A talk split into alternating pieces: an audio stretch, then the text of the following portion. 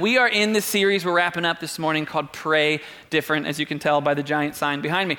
But we've been walking through this series for the last month, uh, kind of walking through this. And one thing i w- I've just been thinking about um, over the last month is the things that we pray for. And I think one of the most common things we pray for, which is important because it's biblical, is we, we, we always pray, Lord, bless this food to our bodies, right? Jesus does it, it's biblical. But oftentimes we are about to take a bite into something that looks a lot like this. Someone on the team shared this with me. And uh, this is usually what happens. We're about to like bite into this. We're like, Lord, in some divine way that is only powered by your spirit, please bless this to my body. And Lord, help me to make better uh, eating decisions so that I may continue in the faith. But, that, but as, we, as we pray, I was thinking that was one of the most common prayers. But if we are honest with each other as we're walking through this series, prayer is hard. Is anybody else with me? Is anybody else like prayer? Oh, okay. No one. No one. It's just me. Prayer can be hard, right? Especially if you're a little ADHD like I am. Like prayer can be hard, right?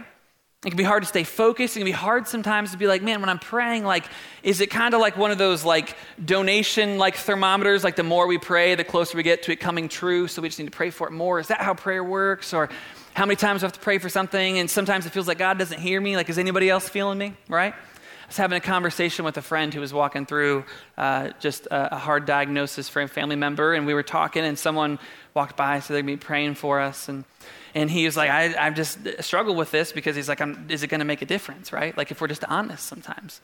And so we see all through Scripture, Jesus teaches his disciples how to pray. We see prayer in the Old Testament, we see prayer all over the New Testament. Uh, even in our own experience growing up, you may do one of those prayers around the dinner table where it's real quick God is good, God is great, let us thank him for I flip those, whatever it is. Uh, we didn't do them in our family, but you have those certain prayers that you pray. And so sometimes prayer can be a casual thing, right? Sometimes it can be this kind of like formal thing, like you see people doing playing football. Like prayer is all over the place when we think about God. And so we wanted to have this series because we think that prayer is so important to walking with and following Jesus, right?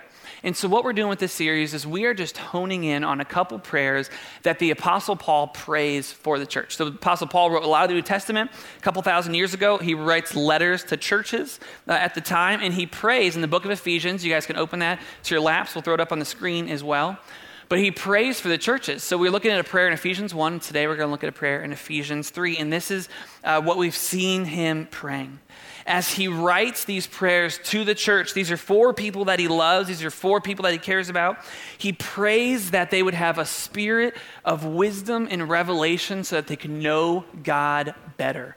Like, what a rich prayer, right? Like, he prays that they'd have a spirit of wisdom, that they would practically, as we walk through the realities and confusion and pain of life, that we would have a wisdom and he also prays that we'd have a spirit of revelation, that through, through the world he's created, through his community, through his word, that God would reveal himself, that we might know him better in a more intimate way, is what Paul prays for the church. And the next week, we looked at in that same prayer how Paul prays that, that the people he's writing to would have a hope, right? That they would, they would have a perspective to see the hope to which they've been called, this great eternal hope, right? He prays that for the church. W- they wouldn't be discouraged, they wouldn't be weak, but they would look at the full picture and see the hope to which they have been called to. And then he also prays that they may realize the power that's at work within them. Paul prays and he says that the same power the same power, God's Spirit that raised Jesus from the dead, is the same Spirit, the same power that's at work within those who believe. You're like, that sounds pretty radical. Yes, and Paul prays that the church would be reminded of that, would realize the spiritual realities that are at work, that are at hand, right? He prays all these things for the church. And so today we are going to flip just a few chapters over from Ephesians 1 to uh, Ephesians 3 might be on the same page. If it's like my Bible, same page. But you guys can open the Bibles in front of you if you like. There's something about just holding it. You can flip it open your phone. We'll throw it up here on the screen and we'll read uh, this together. You guys with me? All right, ready or not, here we go. Ephesians 3, we're going to start at verse halfway through verse 17. Halfway through verse 17, this is the prayer that Paul prays for the church in Ephesus, that he prays for you and I. He says, And I pray that you, being rooted and established in love, may have power together with all the Lord's holy people to grasp how wide and how long and how high and how deep is the love of Christ. In verse 19, he says, And to know this love that surpasses knowledge, that you may be filled to the measure of all the fullness of God. That's, that's some rich stuff, right? That's, that's a rich bite of chocolate right there that Paul gives us. And I think this is what he's saying. I think he basically says this in this whole prayer. He prays, he's praying that God's love, that God's love would help us comprehend God's love so that we can experience God's love, right? It's almost this whole thing is drenched in God's love, and that is what he's praying for the church in Ephesus. And I'm curious if the church in Ephesus, the church he was writing to, is anything like us, right? I know in my, my own heart when I hear about God's love, it can kind of sound like, like it can sound kind of like a stale thing sometimes to our hearts, right? Like I see it in your eyes, like, God's love. You're like, wake me up in 15 minutes, right? It's longer than 15 minutes, ladies and gentlemen. Hope you drank your coffee. But, but, but he prays that they would to be rooted and established in love. This whole thing is wrapped in God's love because I think so many times it's so easy for us to easy, uh, either one way, we either feel like we don't deserve God's love and we're kind of we're kind of like it's like light to the darkness, like we're kind of back away from God's love. Or for many of us, when I say God's love, it's kind of like, that's nice. You know what I mean? Like Christmas elves are nice, cookies are nice, God's love is nice. Like and my fear is that if, if, we, if we think that way, my fear from my own heart is that we can miss the power and beauty of what Paul is praying. So as we jump in today, can I just do this? Can I just pray for us quickly? That, that we might just, not through me, but through the Spirit, might just like ignite what Paul is talking about here in a new way. My fear is that we would leave and that we'd just kind of be bored with God's love. And I think that we'd miss the big picture of what Paul is praying for us today. So let's pray quickly. God, we're just thankful that you've given us your word. We're thankful for your love. I pray that as we just dig apart this passage this morning, that we would just be reminded, convicted, and just strengthened by the great picture of your love. That we don't deserve it, that we couldn't earn it, but yet, God, you made your way to us, and that everything about our faith is built upon the foundation of your love and grace towards us. It's because of Christ we pray. Amen. All right, we're going to jump. We're just going to walk through these three verses today, all right? Sound good? So we are going to start in verse verse 17. Verse 17. This is what Paul prays. He prays that they would be rooted and established in love. That they would be rooted and established. I want to camp out on this for a second. You guys probably think that I'm super in the sports because I'm so tall and buff. And you probably think that that's my secret. My secret hobby is just I'm out playing lacrosse all the time. I'm actually not surprised, believe it or not. My secret hobby, which I love, is I'm really into plants. Really, really into plants. Really, really into plants. I have five plants in my office. I have 30 in my house. My wife, she went to like set something on the table and she realized what had happened to her. She realized that I turned our house into like the jungle book. And she looks around, she's like, What have you done to our house? Plants everywhere, right? I know the scientific names of plants. I know the water to sunlight to temperature ratio that the plants need to thrive. And so when I read Paul talking about being rooted, I'm like, I know what you're talking about, Paul. You and me, horticulturalists, right? Anybody else a horticulturalist? There's a couple ladies that smiled at me. All right, that's all right. We can talk about tips later and what plant blogs you read. I have some favorites. But, but here's the thing Paul prays that we be rooted and established. What I know about plants, because I've killed a couple, I've, I've kept a couple, is that when they're rooted and when they're established, that they can weather and they can withstand somebody not taking great care of the plants, right? That when the roots go deep, they can take some less sunlight, they can take a little underwatering, a little overwatering. Overwatering's worse than underwatering, by the way. But they can take some hard conditions because they're rooted and established. I want to camp out here for a second because it's so important what Paul starts this prayer with. Is that we're rooted and established in God's love because I think what can happen is a couple different things. The first thing is that sometimes I think we can be rooted and established, but not necessarily in God's love, right? Sometimes we can be rooted in our knowledge about God. Like we know about science, we know about sports, we know about plants. So we can, we can kind of be rooted and established in knowledge about God, but not actually the love of God, right? Or it can be rooted and established in like a Christian subculture where we go to the TobyMac concerts and we love Air One and all these things, which is fine. But that's kind of what our roots are in, right? Or sometimes our roots can be in a, a certain tradition that I grew up this way, it needs to be this way, I don't like that loud music, whatever it is that we grow up a certain way. We, are rooted and established in a tradition, right? And the thing I know about plants is our roots go deep, and as our roots go wide, all through the scripture, there's this analogy of the seed and these plants bearing fruit. And as the roots go deep, they bear fruit, right? But if we're rooted in the wrong thing, we'll bear the wrong fruit. If we're rooted in a, in a tradition, if we're rooted in knowledge just merely about God, if we're rooted in a subculture, we'll bear the fruit of, of judgment sometimes because people aren't doing it the way we should do it. Sometimes we'll bear, we'll bear the fruit of fear, right? Because things aren't how I think they should be, they're changing, and I don't like it. That will bear the fruit of our opinion of uh, cynicism. Sometimes we'll bear the fruit of indifference. Because if God is just something I know about and doesn't transform my heart and my life, then I can just kind of become indifferent towards all these things, right? So we can be rooted in the wrong thing, but what I think what else can happen is we can be obsessed and infatuated with God's love, and it can be this kind of amorphous conceptual idea, but there's no root there, right? And Paul prays both that we be rooted, but that we be rooted in God's love. Because when, we're, when we talk about God's love, but we're not rooted in it, it's just a concept. When we st- stumble, when we struggle, when we have doubts, when we go through hard seasons, there's no root there, right?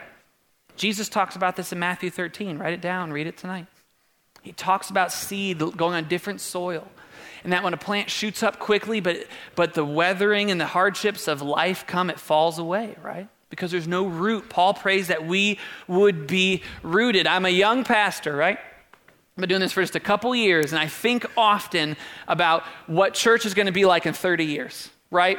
Like when I'm Dan's age, no comment, doing what, doing what, what he's doing. Like I'm like, what is the church going to look like? I think it's going to look very different. I think it's going to be very different. But as I think about that, I read different stuff about how the, my generation, all generations actually, it doesn't seem to be a root, right? There seems to be this this. Um, this deconstruction towards like everything right now, right? We want to tear down everything and question everything. And some of that is good. We should know what we believe, right? But there's this desire to tear down and uproot everything. And it makes me think, I wonder if we were rooted and established in the first thing, in the right thing in the first place, right? Like, I think sometimes we can be rooted in like some form of like prosperity. And what I mean by that is that we're not rooted in Jesus' love, we're rooted in what Jesus' love can give us, right? Like this shows up in a lot. Like in the 80s, it was like some crazy TV preacher that was like, send in your seed money and you'll be rich too. Nobody trusted that guy with purple hair, right? That's what it was in the 80s. And then in the, in the, uh, the 90s, there was a different form of prosperity. That if you, if you are sexually pure, and if you do this, and if you don't kiss till you're married, and all these certain things, then you're going to have the greatest sex life, and the greatest wife, and the greatest kids, and everything's going to be awesome. We do those things because we want to honor God, right? We want to honor him, but we were promised that all these certain things would happen, and then our generation grew up and people had the same marital problems because we live in a broken world, right? And now, what I see all the time, you see these pastors on TV that got really pumped up kicks that cost way too much, saying, if you follow Jesus, you're going to have the most amazing passion and purpose, and everything's going to be clicking and feel great. And then you talk to young people that are like, I don't know where to work. I'm trying to find the one and I can't find them. And it feels like I'm rooted in the wrong thing. And so they uproot the whole thing and they're like, forget this God thing. Because they were promised some, some outcome and not promised Jesus, right? Sometimes we root ourselves in a subculture or in a certain theological camp, or we put our roots with a certain specific leader. And it feels like every 15 minutes, some big church leader is having some big scandal, right? And so people are like, ah, never mind, taking up my roots and leaving. Or they hear a different take on a certain theological idea and it shakes them to their soul and they're like, that's not what I grew up with, I'm leaving. We can put our roots in so many things other than the goodness of Jesus. And what Paul is praying, what he's praying is, I pray that you would be rooted and established in the love of Jesus because from your, your roots going deep into the gospel, knowing the cost to which God loves you and the sacrifice which God loves you and what He's called you to, then that's going to bear fruit in our lives. Amen? You can say amen. It's fine. It's cool. I like it. Yes. Paul is praying that our roots would go deep because this is what I know is true. If our roots are deep in Jesus, just like the plants in my house, if our roots are deep, then when I am secure and firm and established in the love of Jesus, then I can ask questions. I can struggle. I can doubt. I can, I can walk through the, the weathering and the hardships of life knowing that my roots are planted in Jesus. And though I may have a question about this, I may not quite understand this, man, I'm walking through this, I know that I'm rooted and established in the way in which God has immensely loved me and made his way to me. Paul prays this in Ephesians 4 14. We'll throw it up on the screen. He says, When we're built up in unity together, he says, Then we'll no longer be infants tossed back and forth by the waves and blown here and there by every wind of teaching and by the cunning and craftiness of people and their deceitful schemings. Paul doesn't, we're all going to struggle. We're all going to have questions, but Paul doesn't want us to be walking with Jesus for 30 years and have the same questions of, like, I don't know if God loves me. I don't know if you want, right here that we have in 30 years. He wants us to be rooted and established that we'd be able to bear fruit, right? So we'd be able to continue to walk and not be tossed back and forth by every news cycle, by every hot YouTube video that came out and is God real? Like he wants us to be rooted and established so that we can bear fruit. You know what I know about plants? A lot by how much I bragged about what I knew earlier. It's not really that much. But what I know is this is that if I'm in my yard and need to pull out a plant, it's easy to pull up one plant, right? Pull its roots right out it's a lot harder to pull up a whole area of plants, right? So when I have to pull up a whole garden of plants because their roots are together and they're entwined and they're together, I think that's the picture that Paul is giving us. He's saying that in unity, together, Paul is writing to a church. He's to say, I pray that you guys are rooted and established. Like, yes, he wants each one of us, but he's talking about you as a church be rooted and established in God's love. We'll keep going. Look at verse 18. You guys still with me? I don't like when people sleep. Don't sleep on me. Verse 18. Verse 18. He prays that we be rooted and established in love and that we may have power, together with all the Lord's holy people, to grasp how wide and long and high and deep is the love of Christ. You may have heard this passage before but he, he paints this picture. He's like, I want you to grasp all the dimensions of God's love, all the ways that this plays out. A couple years ago, actually a handful of years ago, a good friend and I went on a road trip. I probably reference this all the time. It's like the only cool thing I've ever done. Grew up in Doylestown, went on a road trip once, so that's all I got. We went on this road trip, and everybody from Doylestown is like, oh, that explains it. That explains we went on this road trip years ago and we were going to colorado and we were excited we grew up in doylestown like haven't seen a lot outside of a couple oak trees, and we were so excited to go out and see the West, right? Like, if you've been out west, you're like, this is awesome. And so we were going to stay with a family in Colorado, and we were we got there, and Colorado that weekend looked a lot like Ohio. Like everything was foggy, everything was cloudy, and they're like, this is really weird. There's really a bunch of mountains there, you just can't see them. So what we could see all weekend was the foothills. And compared to Ohio, these foothills looked awesome. You're like, those, that's a nice foothill. That's a nice foothill right there. And we were, we're like, this is so cool. And we spent the whole weekend, and by the time we got to the end of the weekend, I liked the foothills, and I didn't really care about the mountains, right? Because I couldn't see them. And then we woke up this Sunday morning, and we, we, got in the, we got in his Golf, his Volkswagen Golf, which was far too small for as much time as we were in it.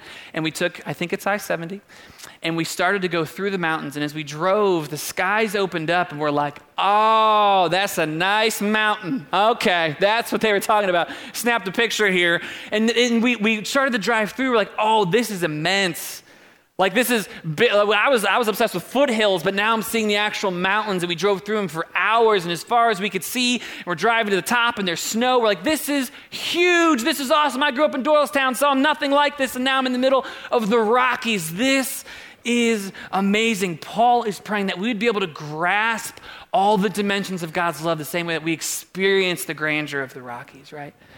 And what I know is this is Paul starts this by saying, together with all the Lord's holy people. It would have been a, a whole different experience if I was driving by myself, right? I would have been like, that's, that's cool, me. Like, it, it would have been a different experience. But because we were driving together, I'm like, dude, check this out. Bro, take a picture of this. Man, look at this. We should stop here. And we're having this experience together, right? Together with all the Lord's holy people, Paul prays. He prays that we would grasp this. I don't think we can grasp the dimensions of God's love by ourselves, right? I don't think we can do that by ourselves. We say this all the time. We live in a Western culture that is all about the self, all about like individualism. Like that's the most important thing is me being me. Like that's the most important thing. It's the opposite of what the Christian life is and what following Jesus is. He calls us to do this together. We're not going to grasp the dimensions of his love by ourselves. He calls us together with all the Lord's holy people. And he says that we, he wants us to grasp them. He doesn't mean just like Got it. Thanks. This word grasp, we'll throw it up on the screen here, is this word catalimbano. I don't know if I'm pronouncing that right. You don't know either. So, but that's the word, catalimbano. But it's this the what the Greek word was was was to apprehend, to lay a hold of. It's almost this picture of like like wrestling something. He's like, I pray that you guys would like just get a hold of and wrap yourselves around and struggle with the immense love of Jesus. That's his prayer to them. Because I don't think that the love of Jesus is something that we just know about, right? Like we have to know it. We're going to get there, but it's not just like, yep, I know about it. Like I don't think that's what Paul's praying for the church. I think he has a greater prayer. And so what I want to do just really really fast is just paint some color on the dimensions of God's love that he gives us here. This width, this depth, this height, this length so that as we kind of fill in the colors of the canvas of his love that we'd be able to step back and it would cause us to pray different when we have the right perspective, the right picture of who God is, we're going to pray different. If we think God is small, we're going to pray different.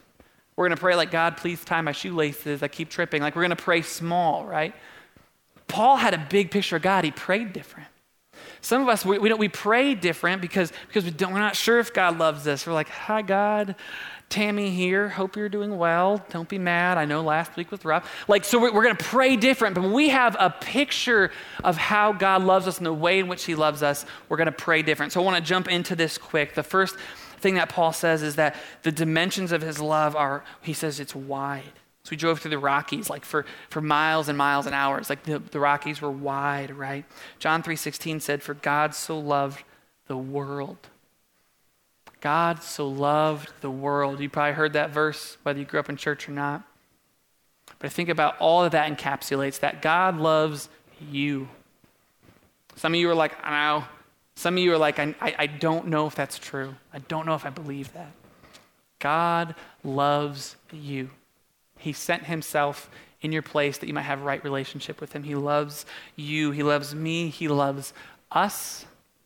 But I think what can be hard for us sometimes, whether we think about it or not, is that he loves them, right? Who's them? It's those people who don't look like you, don't talk like you, people you don't understand. Maybe it's somebody from a different political party, a different background, different nationality, different religion, a different denomination, different lifestyle, a different affiliation. God's love is wide, right? God's love is wide. He loves the world. It's important for us to know that because we're going to pray different, right? We pray different if we think that God's love is narrow towards a certain type of people. I think it's important for us to note as the church in America, this is just for free, you can Google it, it's interesting, that we are like not like the center of Christianity, right? Like people aren't like, let's go to America where Christianity is the best. Like that's not the case. Like Christianity is booming in Asia, in the Middle East, in South America. Like that's where the church is growing the fastest, the most rapidly. And I think as we think about that, it, it for us as the church in America should change the way that we pray, right? To change the way that we think about the gospel. Dan says this all the time, but the gospel is the most inclusive but exclusive message that there is. It's the most inclusive message but exclusive message. That the door is open for, for all that believe. The door is open for everybody. There's no like, you got to be this tall to get in. I probably wouldn't get in, right? It's open for everybody, but there, there's one door, right? The door of Jesus. It's the door of Jesus' righteousness that He has taken our sin, given us His righteousness, that we might have relationship with God, that He gives us His scorecard, right? It's the most inclusive but exclusive message. It's changed the way we pray. His love is wide, His love is long. As we drove through the Rockies, we're like, this is awesome. We kept driving. We're like, this is still cool. like a couple hours later, like, this is awesome still. Like it was, it was a lot longer than we realized, right? God's love is long. We talked about this uh, earlier this year a little bit, but if you weren't here for that, what Paul says in Ephesians 1, a couple chapters back, is that in love, God predestined us. From eternity past, He decided to love us, right? And the promise we see in Scripture that what He started, He's going to finish, and He's going to love us into eternity future. That there's this long picture of the way in which God loves us, right? We love very differently. We kind of like love more like a bus stop. Like we pick you up here, love you until you're annoying, I'm going to drop you off on 4th Street, right? Like we, we're a lot more temporary in our love. And so sometimes it's hard for us to understand the length of how God loves us. There's this word um, in, in the Bible, this Greek word hesed and it's this picture of loving kindness, this long suffering loving kindness.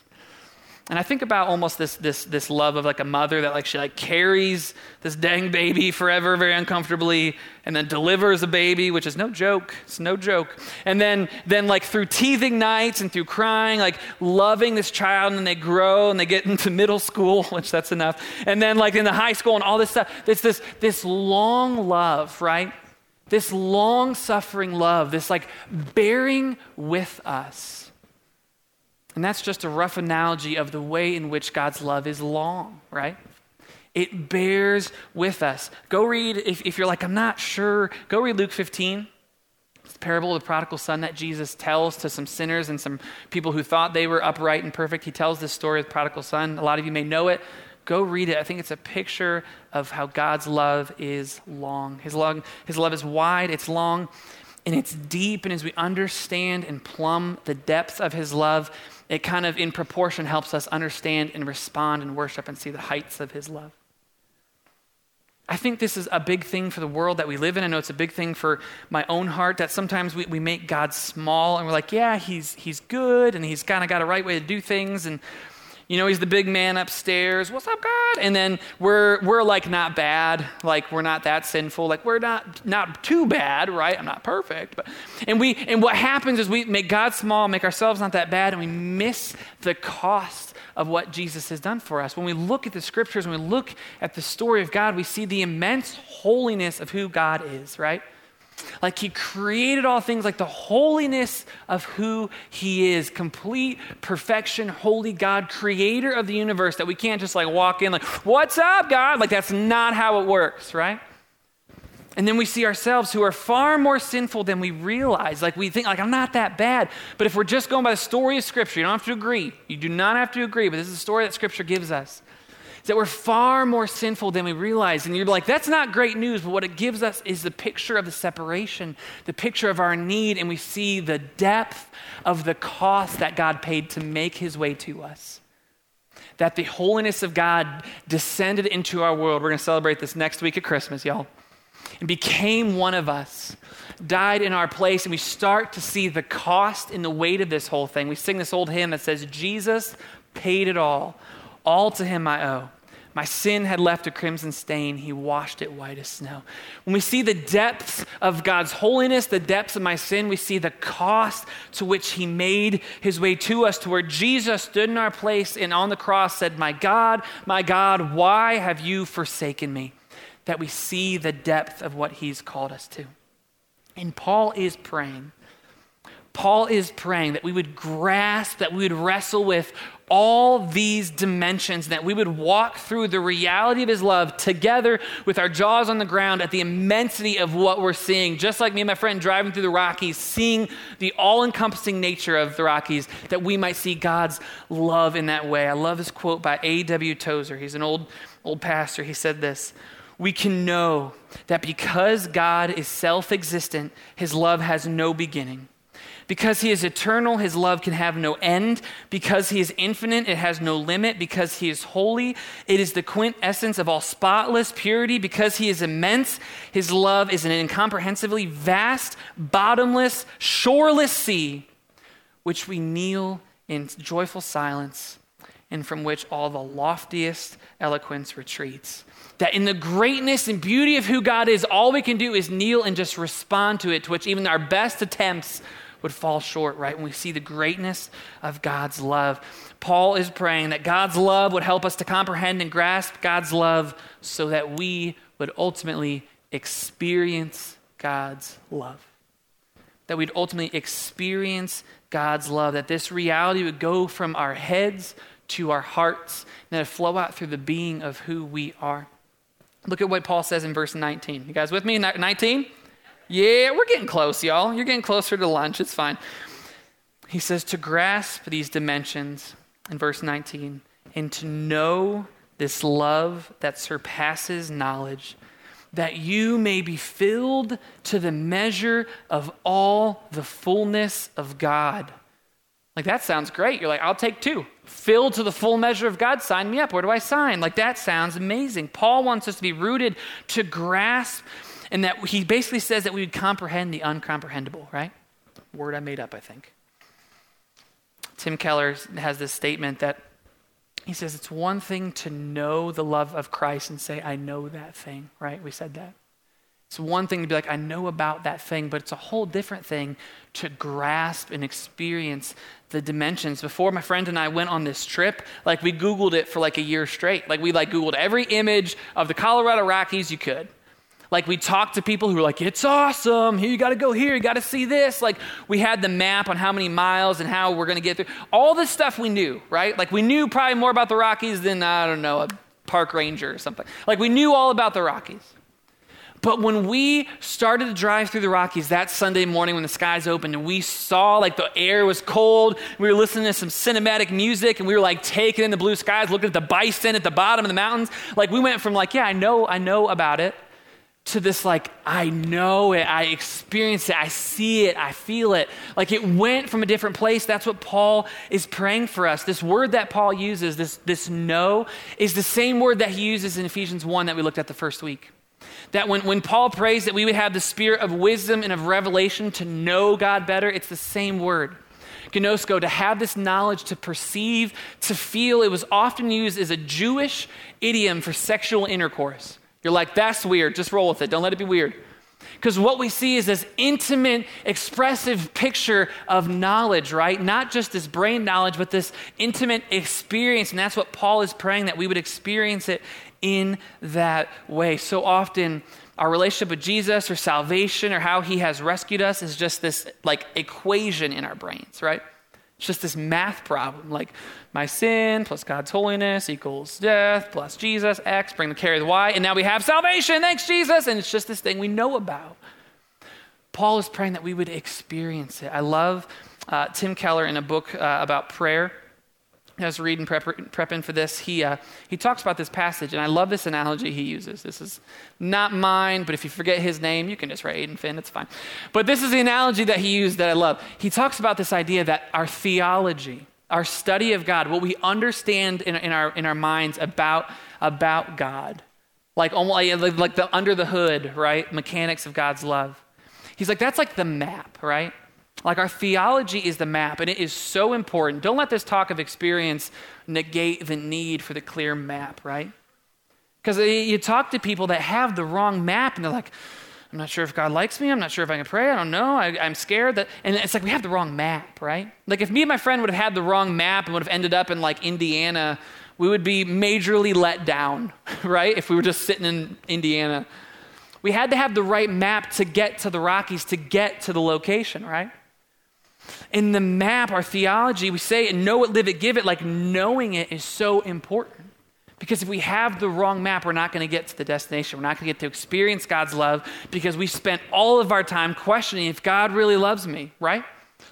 And if that's where we spend all of our time, we're never going to get out of being obsessed with ourselves and be able to love people because we spend all of our time obsessing about God's relationship to me. Where the gospel frees us to stop thinking about ourselves and focus on others because we have the right map, right? But what Tim Keller says is this map is not going to get us, it's not going to be the experience of itself, right? Like you can't like rub a map on your face and experience the Rockies. You got to go there. You got to experience it. You got to smell it. You got to feel it. You got to see the bison, right? But you have to have the right map. It's the way that these two go together. But Paul calls us beyond the map and into the actual location. That's the love of Christ. 1 Corinthians 13, 2. We'll throw this up on the screen. Paul says, If I have the gift of prophecy and can fathom all mysteries and all knowledge, and if I have a faith that can move mountains, but I don't have love, I am nothing. Like, I would sign up for the gift of prophecy, moving mountains, and knowing all the mysteries. Like, I'll take it, sure. But he says, if we don't have love, if we don't experience God's love and, and export God's love, we're nothing. We're missing the point, right? And Paul ends this whole prayer in verse 19. He says, I want you to know this love that surpasses knowledge, so that you may be filled to the measure of all the fullness of God. He prays that for this church in Ephesus, that for the church in Norton at 10 o'clock, for believers of Jesus, followers of Christ in this room, Paul prays, our prayer is that we might be filled to the measure of the fullness of God. What does that mean, right? Think he's praying that as we are rooted and established, as we have the right map and we understand that, that it would go to this wrestling and grasping and holding to all the ways and dimensions and greatness of which God loves us, that we wouldn't just know it, but that we would experience it, and that in all these things we would be filled with the measure of God, that we would be filled with his love, because First John tells us that God is love. That love isn't just a thing God does, but it's the essence of who he is. And he's praying that we'd be filled with the full measure. There's a guy named Kent Hughes who has this picture of standing at the edge of the Pacific, right? In the greatness and vastness of the Pacific that you can't see the end, you can't see the north or south beach, and you're standing on the Pacific. And, and all the, the full measure of who God would be, right? And if we took out a jar and we just scooped a jar into that, this, this jar is filled with the full measure of the ocean, right? The entire ocean isn't in that jar. All God's, all God's fullness was in Christ. Colossians 1. But it was not in this jar, but we are filled with the measure of the love of God. And so this is this is my, my fear today is that we would be like, yeah, God's love, that's cool. My other fear as, as a preacher here would be that we're like, you guys need to go experience God's love. Go experience it. Have a great week. Go get them. And be like, what does that look like? What does that look like in the nitty gritty, in the day to day, in the dirt? And I, I, I, don't think it's the most profound thing in the world, but I think it's the most important, it's the most beautiful, simple picture Jesus gives us. In the gospel, the, God doesn't give us this, this golden manual with some to do tips, and you should do them, and if you do, life will go better and you get to go to heaven. That's, that's not the gospel. Like the gospel is that there is this perfect standard, and God made his way and took that on himself so that we might reap what he has sown. And God doesn't give us a magical book, he gives us himself, right? And in the midst of this whole thing, this whole cosmic story of the gospel, God gives us himself, and he says, Now come follow me. I've given you grace. I've given you forgiveness. That power that raised me from the dead is at work within you. I've called you to a hope. I want you to know me better. I've wrapped you in my love. Now come follow me. Jesus invites us to follow him. And as we look at the story of Jesus, we're, we're going to do a whole series on this in, in January that we're so excited for. So important that we talk about this. But Jesus calls his disciples, says, Come follow me. And they followed him. It's like being an apprentice, like following him, lo- looking at him, listening to him, doing what he did. And we see Jesus do so many things. And he calls us to that way of life. That's how we experience his love. Because we're wrapped in his forgiveness and his grace, this isn't a checklist of things to do, but it's the life he calls us into. And what do we see as we look at the life of Christ when he calls us to follow him? I think it starts with forgiveness, right? We'll start with the hard one. Jesus is like, Forgive as you've been forgiven. Come follow me as I've forgiven you, forgive others. Like, this is hard. He's like, I know. Follow me. Maybe sometimes we're like, I don't know what that looks like to follow Jesus, or I want to experience God, but I don't know what that looks like. And quite frankly, you know, the kids have to get to school, and I got to work, and the in laws are crazy, and I'm working extra hours. It's Christmas time. I got to go to the mall. I don't have time to experience God's love. Towards we follow Jesus, Jesus may say, Come rest Come find your rest. We see Jesus resting all the time in the Gospels. We should do a sermon series called Naps of Jesus. That would be a great sermon series. But we see him resting and calling us to rest, right? That sometimes we can be like, I'm like my work and my job and my kid and my busyness, all this, my checklist. We're so focused on ourselves. You look at the life of Christ, and it's a life focused on the other, right? That's probably burning us out being obsessed with ourselves so much. It's tiring. And Jesus is like, "What? Come follow me as we look to the needs and serve others, right?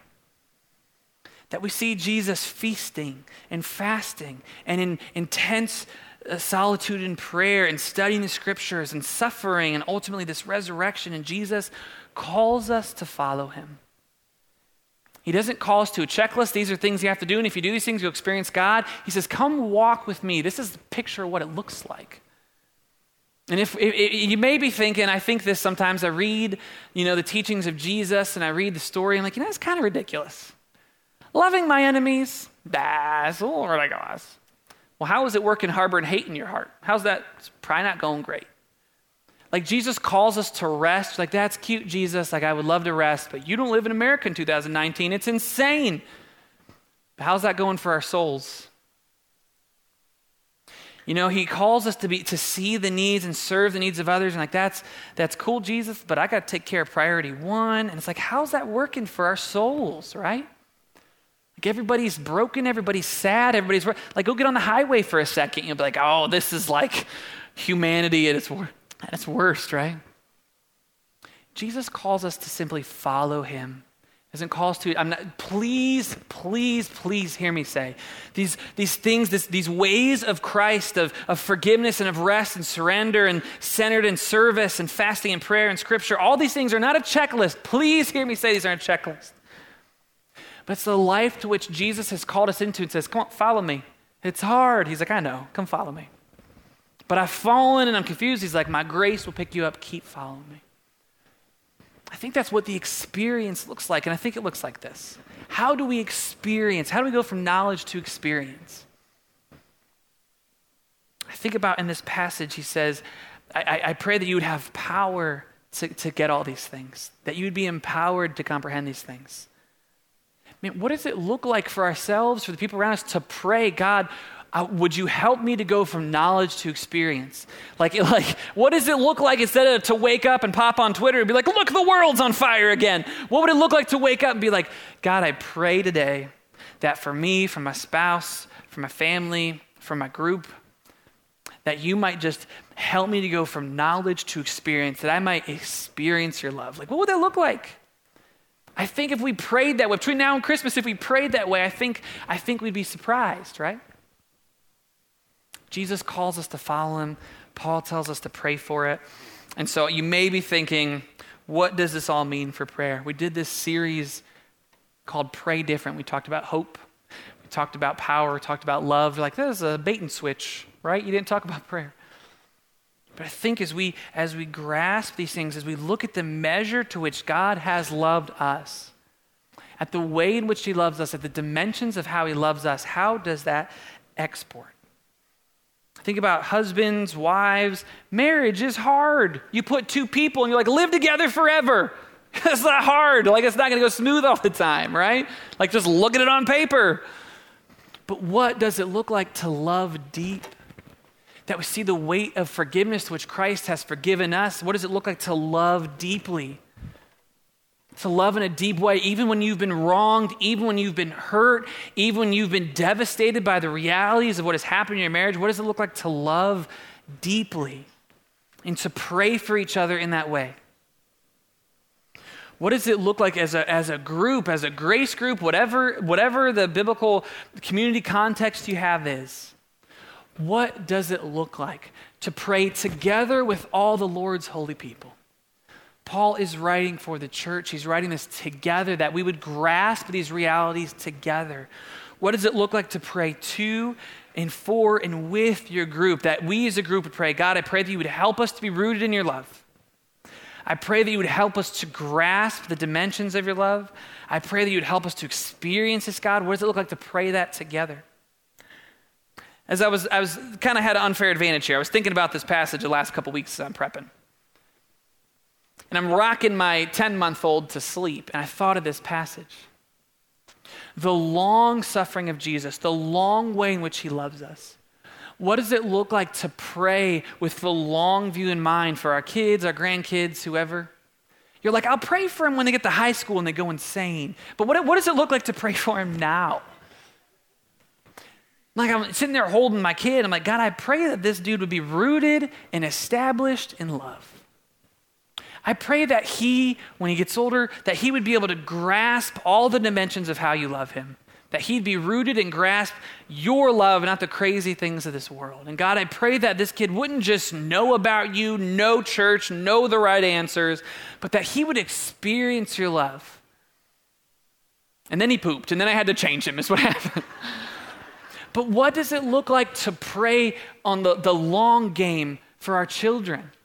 For our future children, for the kids and power kids downstairs, that those kids would know and grasp the realities of Jesus' love. What does it look like to pray for them in a long way? What does it look like to pray wide? For our neighbors, for the people that we don't notice, for the people that seem to get in our way sometimes. We could just take the way of Jesus and pray for our enemies, pray for those that persecute you. If a name came to your mind, if a face came to your mind, what does it look like to pray for them? That that person, that that person might experience the love of Christ. What does it look like to pray in proportion to God's love? Can we uh, end in prayer this morning? I think that would be appropriate. God, just so thankful for just our church family and what you're doing in Norton. God, I pray for, for us in this room, for moms, for dads, for, for kids, for grandparents, for people who are struggling to know that you love them, and for people who are bored with the phrase God's love. I pray that we together, as, as followers of Jesus in Norton in this room, that we would be rooted and established in your love that when doubts come, when questions come, when painful realities of this world come, that we would be rooted and established, that we would be able to weather and withstand those things because we are rooted in the way in which you love us. We are rooted in your grace. God, I pray that we as a church would wrestle with, would grasp, would apprehend the realities and the dimensions of your love, the, the length of your love, the depth of your love, the width of your love. Jesus, I pray that you would turn these things in our hearts collectively as a church, that we would love people the way that you have loved us. That the dimensions of your love would flow through us and that we would love people in the same way. I pray that we would do that together, God. And God, I don't always know what this looks like, how this plays out day to day for each and every one of us in our walks with, with you, Jesus. I don't know what this looks like, but I pray that we would go from knowledge. And Jesus, I pray that we would have that knowledge, that you would make the gospel and under the hood, the mechanics of the gospel clear to us. And I pray that we go from that place into experience so that we might be filled with the full measure of your love of your grace and of your kindness, that that might splash over into the lives of those around us. God, we're so thankful. And we, we gather and sing under the banner of a God who made his way to us, of a God who loves us, of a God who died for us. God, I pray that we might know that reality in a new way this week. It's because of Christ and Christ alone that we pray. Amen.